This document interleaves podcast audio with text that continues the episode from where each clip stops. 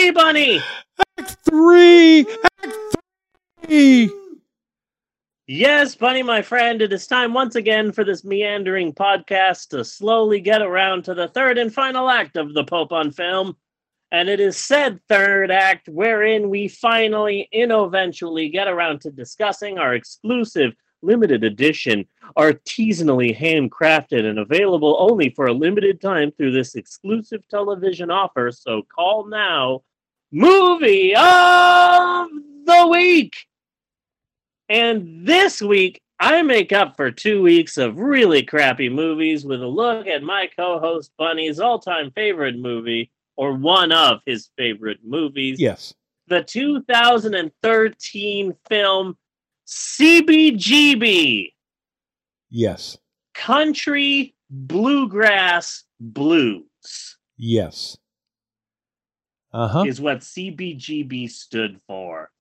And before I watched this movie, I knew CBGBs for one important thing. Lane's band once played there in an episode of Gilmore Girls. Really? Yeah, I, it was I in the, la- don't the latter seasons. Whatever their name was, what was their Alien Band name. something. Hep Alien? Hep Alien.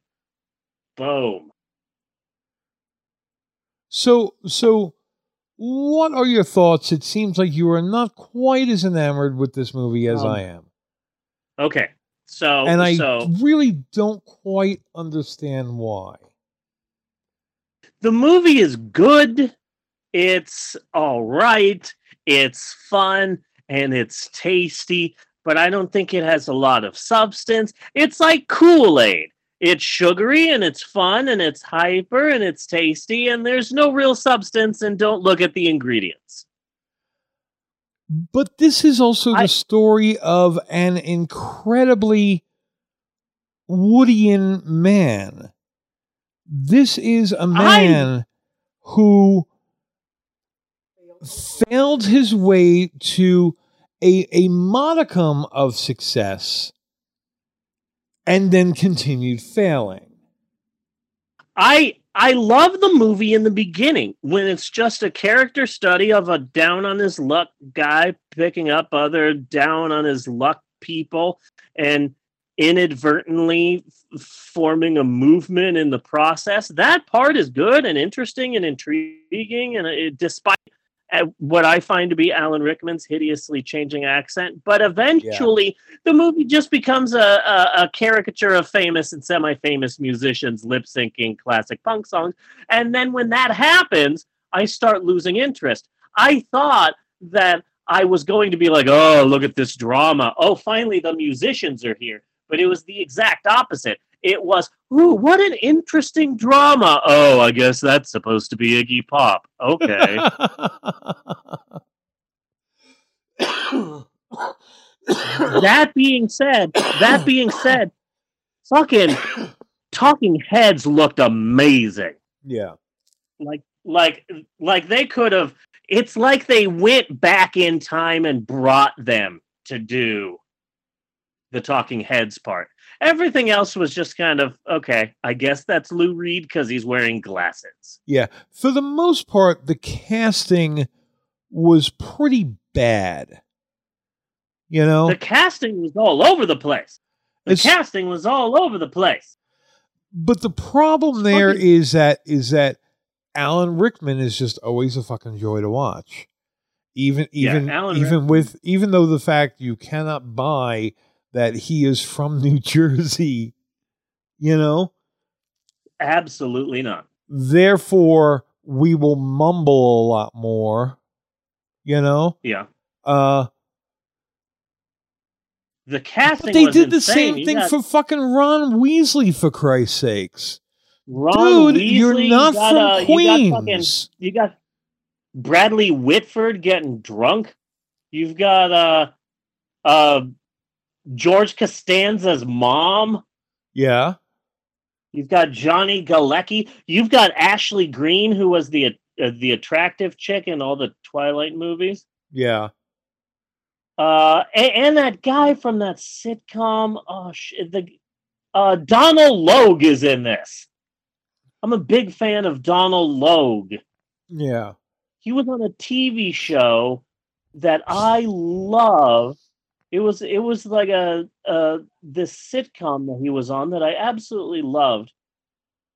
But you know, you know who I was shocked to see in this movie? Who? Uh the homeless guy who was uh outside Idaho? uh Idaho. Yeah. Like he looked familiar and I was like, "Damn, that Idaho guy looks familiar." And I thought it it was if not Casey Affleck, then a Casey Affleck type, Yeah. you know? So I looked him up and no shit, that guy was El Rey in Planet Terror. Robert Really? Rodriguez is half of Grindhouse. Like, no shit. You're El Rey. You're fucking Freddy Rodriguez, for shit's sake. Holy shit. Nice catch there. Yeah. Like fucking Freddy Rodriguez. He was the one who put That the Idaho machine gun Freddy on, on Rodriguez uh, what's her name's Terror. leg. Was that?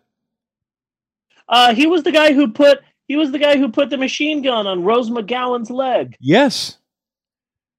Yes, Yeah, he did. was so I that Yeah. is that is a surprise, and um um that I think that's a damn good catch for you. yeah, right he there. looks nothing like he looks nothing like him. I will say he looks to be a very good uh drunk drug addict, but but like, and then on top okay, of it, and then a lot of it does come into personality for this movie because I I like the punk scene. I like Yeah. what was going on there. You know that punk really wasn't exactly a- musical movement which is why you can't really pin down what punk is. yeah, You know? I mean, going from the Ramones to the Talking Heads is a major fucking leap, yeah, you know? Or The or to the police, you know, or Yeah. anybody else that that came out in that time. And there yeah. is You a go from you go from the Ramones to the police in like a half hour period in time, and it's like okay, that's a difficult. It's a difficult leap to make, but okay. Another Well, problem that's that I have because with the that's because that- that's that's what just how the movement is. That's just how the movement was. You know, you know, so yes, they were both punk, but they were completely. There's absolutely no comparison between those two bands. yeah, You know, but this was much more of an artistic movement than a musical movement. This is more comparable to the Beat Generation and the writers. This is basically the same same movement with musicians instead of the writers. Yeah. I think another another reason why I didn't love this film is just because I feel like the movie is needlessly white. I mean, I know that punk i- is oftentimes a very white thing, but yeah. people of color did go to CBGBs and and a lot of it, punk bands with people of color in them played there. Like fucking, there's a black person in Dead Kennedys. Fishbone is all black. Uh, Living Colour, Bad Brains. These are all you know punk bands with people of color who played at CBGBs, and it's and Yeah. this is just very white. The film is all white, but I didn't feel that CBGB's wasn't was all white. The only minorities in this film are the Mexicans that thankfully stabbed the fucking dead boys. And I was like, yes, Latinos coming in to save the day. Stab those fuckers with the goddamn Nazi. It- and then, like, I feel like, okay, this movie is needlessly white. It doesn't have to be this white. And and then it's like, at least they mentioned the fact that a lot of punks embrace Nazism for no real reason. Yeah. I- I that got points for me. And I was like, yes, thank you. Thank you Uh huh. very much. And also, I have a hard time like like I like punk music. I, I'm a big fan of the Buzzcocks, but I have a hard time watching a movie about punk music that's like, hey, you want to know about punk? Well, oh, let's go where it started. The basement of a town in It's like, what? Yeah. This is a difficult first step in your film. Which It's like, oh, okay, punk started with two losers in a basement in Connecticut. All right, then. and then the movie wasn't about them. They were Yeah. added in here and there to kind of sprinkle a little additional flavor on things, but they Yeah. really served very little to the movie. Absolutely very little to the movie. Yeah. But you, you again, you have Hilly, the uh, who I did throughout the movie, Jeannie did throughout the entire movie, and I'm probably sure you did the entire movie. Heard Yeah. Billy Crystal. Yeah. And yes, thought, Billy Crystal. "That's over and over Crystal." again a million times. Yeah. I thought at first, like, I thought at first that he was just like pulling someone's leg. What's your name? Billy Crystal. And I just thought, like, I guess in the 70s, that would be the smart ass thing to tell someone. Yeah. Yeah. Like it's it's 2008. It's like, what's your name? Dane Cook. Uh huh. And it's like, oh yeah, that's funny. What's your real name? That's what I thought he was doing in the beginning. The first time I watched it, I thought he was telling people he was Billy Crystal, like in order to get out of like bill collectors and shit. Yeah. Yeah. Is what I thought he was doing.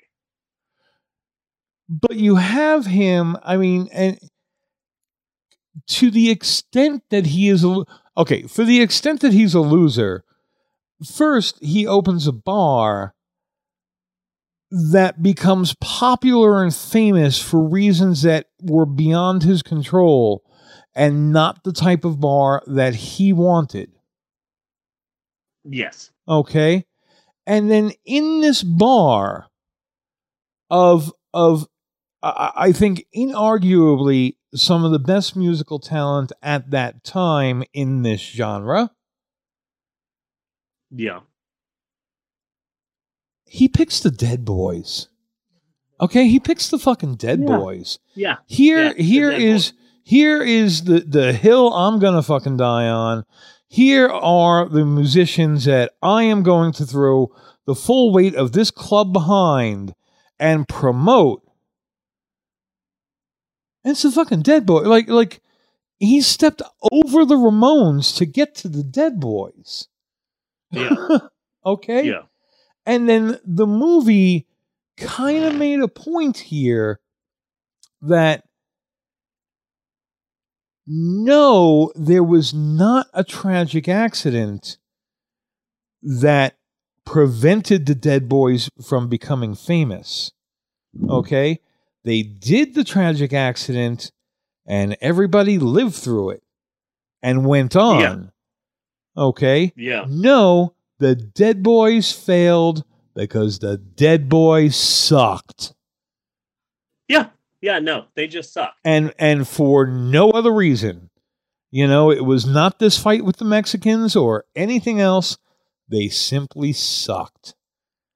And when I was still having to go into the office where we had our computers locked down, so like you could get to Google, but you could not get to anything past Google. You could not go to anything that you actually Googled. Yeah. Okay. You could just get the Google page, and we could also get to Wikipedia. Huh.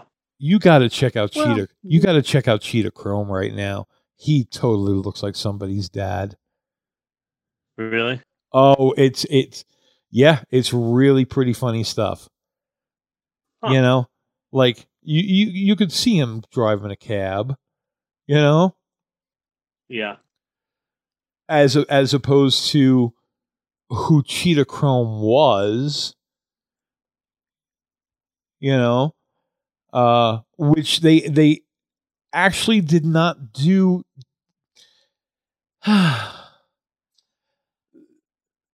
they didn't do too bad from a look perspective.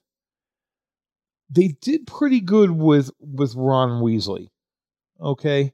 Yeah. Except Yeah, that I you're guess. still casting a guy from Queens. Yeah. Yeah. Okay. Yeah. And it looks clear to me that at some point, Ron Weasley would have gone up to try to get some advice to Alan from Alan Rickman, because because frankly, you're gonna talk to Alan Rickman. You, there's no you- you're gonna do it. If any one of us is on the set, we're getting into a conversation with Alan Rickman, and if we are actors, we're definitely getting acting advice from Alan Rickman, who apparently told him just mumble a lot. Because they Well- both used exactly the same technique.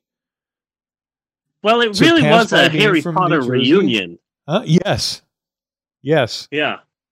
So they were probably like close buds. The uh, guy who the guy who directed this also directed uh, Bottle Shock, which he which uh, Alan Rickman starred in. yeah. Uh, I, So I don't think that they even came close to caring when they cast Lou Reed. absolutely not. Absolutely not. And so, like, I, I you know, I, I would imagine that is it, was that guy even an actor?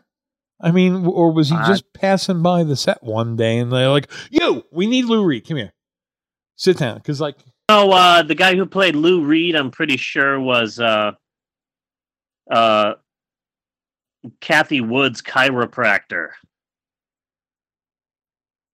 in a Bela Lugosi wig. yes, yes, yes, he was. Yeah. I, I, I, I'm, I am no Lou Reed expert, and I'm not that huge a fan of Lou Reed. He's got a couple of likable songs, the same songs that everybody likes. If you say Lou Reed, take a walk on the wild side. Ever since, ever since I was a kid, I've been upset with "And the Colored Girl" and the Colored Girls Go. yeah, Do do do do do do do do do. I've always been upset about that. and I do not blame you. Thank you. Although the overall song was pretty fucking bold at the time.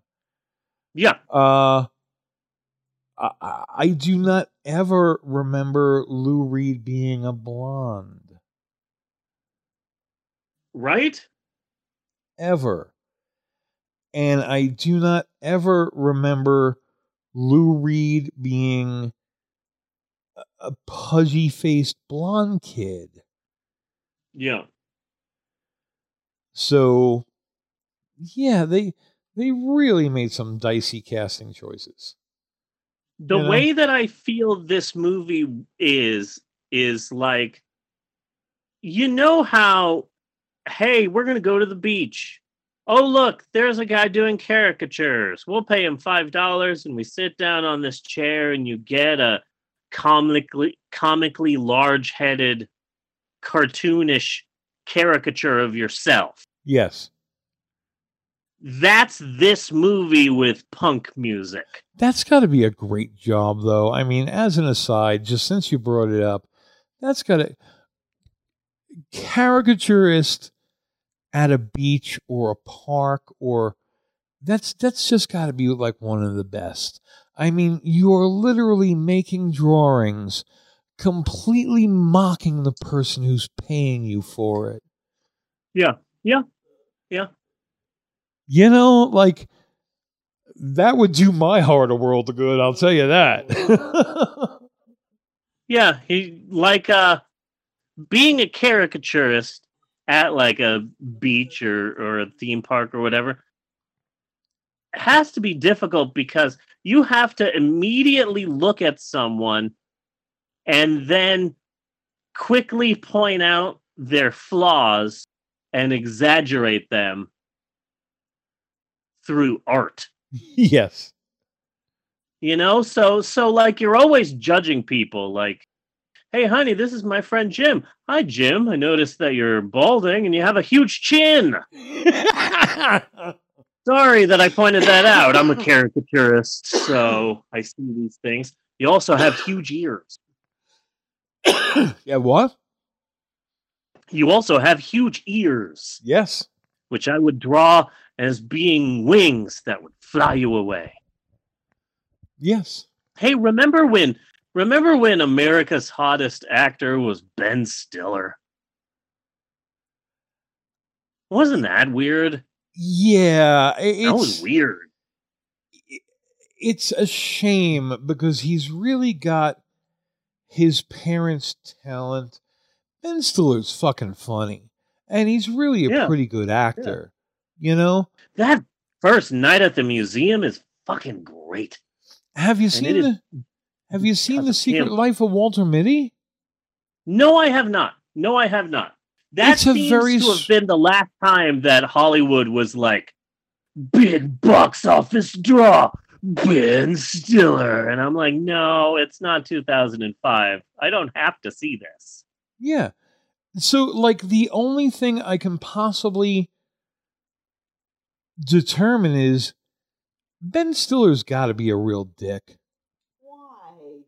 Yeah, because he makes great Yeah. movies and nobody wants to make him movies. hmm That's why. Because he can't work with anybody. Even though he's he's Yeah. got the talent, he's got everything he needs to be a major star. But he is not a major star. The only thing left is you've got to be a dick. You've got to be somebody that people just simply do not want to be around. Maybe he doesn't need that much money. He doesn't do it because No. I think I think Bunny's uh, uh, on the right course here. I I I bet you Ben Stiller is like the the Edward Norton of comedians. Yeah, th- that's exactly the kind of thing I'm su- I'm, ex- I'm suspecting. Yeah. And I cry over Ed Norton because I thought Ed Norton was just a fucking genius actor.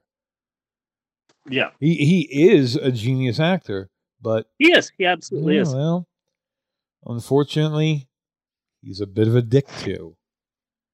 Yeah. Like I liked the movie, but it's not a perfect movie. Oh there no. are some ridiculous points, uh, parts. I I have a hard time seeing these like like once it once CBGB became popular, I didn't like it. yeah, Like before then, as this guy struggling, like it, I found it to be an, in interesting character study, but but like like yeah, I don't know, mostly harmless. mostly harmless. Yes. This is a and also and also a movie with this soundtrack I can't entirely hate. Yes. Like when I first saw it, I said, I don't like this film. Okay, now let's see if we can find the soundtrack on Amazon. And it's like, but, but wait a second. If I'm trying to find the soundtrack on Amazon, did I hate the movie? I don't own a soundtrack for a movie I hate. That is just not a thing. you do. you know so it's like th- i could see this it, like i didn't i didn't love the movie but i could see myself putting this on if i wanted to have something like on in the background where i didn't have to like think or try too hard hmm And I- and I that is also a big part of it too. Sometimes I, I Yeah. don't particularly know what I feel like watching, and I know I'm going to be doing shit anyway. And CBGBs makes a really good movie to pop on in that case, yeah because then you could stop and go like- like, "Hey, it's Patti Smith's one good song." i love that one song Th- Too. well, that one song is that awesome, song. and there's a reason for it because it was co-written by Bruce fucking Springsteen. yeah i am So, so, how does she become the the godmother of punk? Yeah, I am so proud of myself. I just want to uh, toot my own horn here again. I'm so proud of myself that in 2019 I saw the Bruce Springsteen musical movie Blinded by the Light, and yet I didn't get into Bruce Springsteen. so proud of myself because in the 80s everyone was all bruce springsteen. In the 90s too people loved bruce springsteen. And then they turned to me and they're like hey do you like bruce springsteen? And i was always like dude he's for white people and and i do not relate to him and then here's this movie about how this young Indian boy in Britain becomes enamored with Bruce Springsteen. And I'm like, God damn it, don't fucking turn me into a Bruce Springsteen fan, you son of a bitch. like, I'll go see the movie, but don't don't you fucking try and turn me into a big fan of the fucking boss, because that's not gonna happen. And I was so proud of myself that I was able to watch this film and say, what a good movie. I will not be buying a Bruce Springsteen album really proud of myself for that. Yes. But god damn it, I love that Patti Smith song because the night. Love that goddamn Yeah. movie. That song. Love that song. but now if if we get into it she she like kind of exemplifies what i mean is that punk was more of an artistic an artistic movement than a musical movement and and really the reason why she is recognized as godmother of soul of of punk because she was part of of basically the artistic set in new york Yeah. you know she was Yeah. robert mapplethorpe's lover for a while Yeah, uh yeah, like um when the talking heads show up. Where did they where did they meet again? They said they met in art school. Yeah, well it seems like they sniffed the glue a bit too much. The name of this band is Talking Heads. We live across the street. yeah. God, if if I had a dollar for every movie I saw with my AMC A list that featured the song Psycho Killer, Yeah. I'd have a good I'd have enough money for popcorn at the movie. yeah. There was a really good scene and there was a really good scene in a, a bl- blood bloodborne blood bloodshot the Vin Diesel comic Oh, yeah, book yeah, movie yeah. that came out that came out right before the uh right before the quarantine and uh this the red bad mask guy of death. Yeah. This bad guy is uh, about to torture and kill someone but before they do they turn on psycho killer and they're doing a little mr blonde dance to it. And then later you learn that that didn't really happen. That was just programmed inside of vin diesel's head. And one of the other people who helped program it said you had the bad guy listening to psycho killer and doing a dance. We should have just hired quentin tarantino to write this or some shit like that. Like they're making fun of the scene. Yeah. Nice. because that's how popular Psycho Killer is in movies.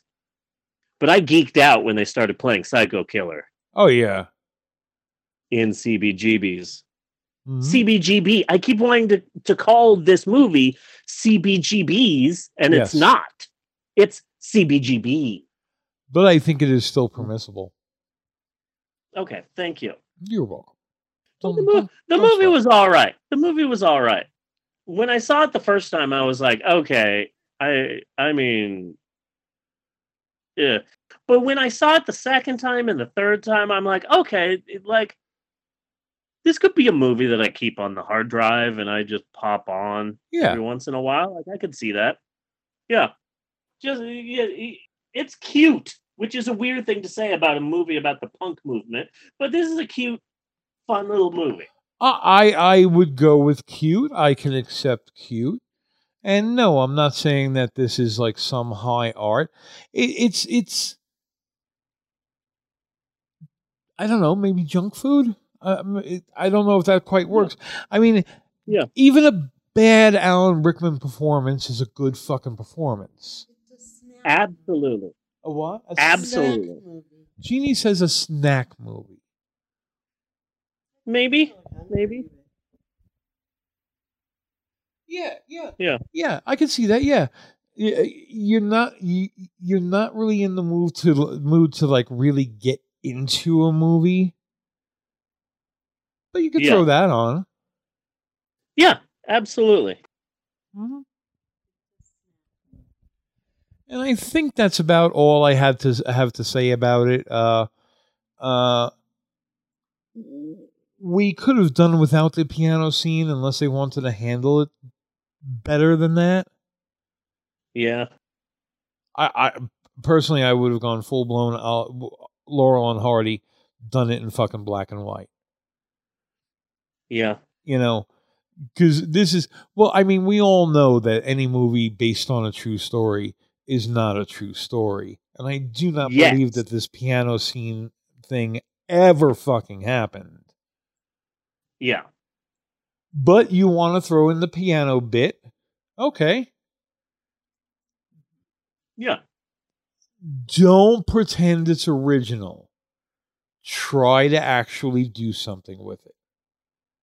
Yeah. But no, the movie was cute. I mean, because I, i if you see a piano in a movie, you know what's happening. Yep. You know exactly what's going to happen next. Bar fight?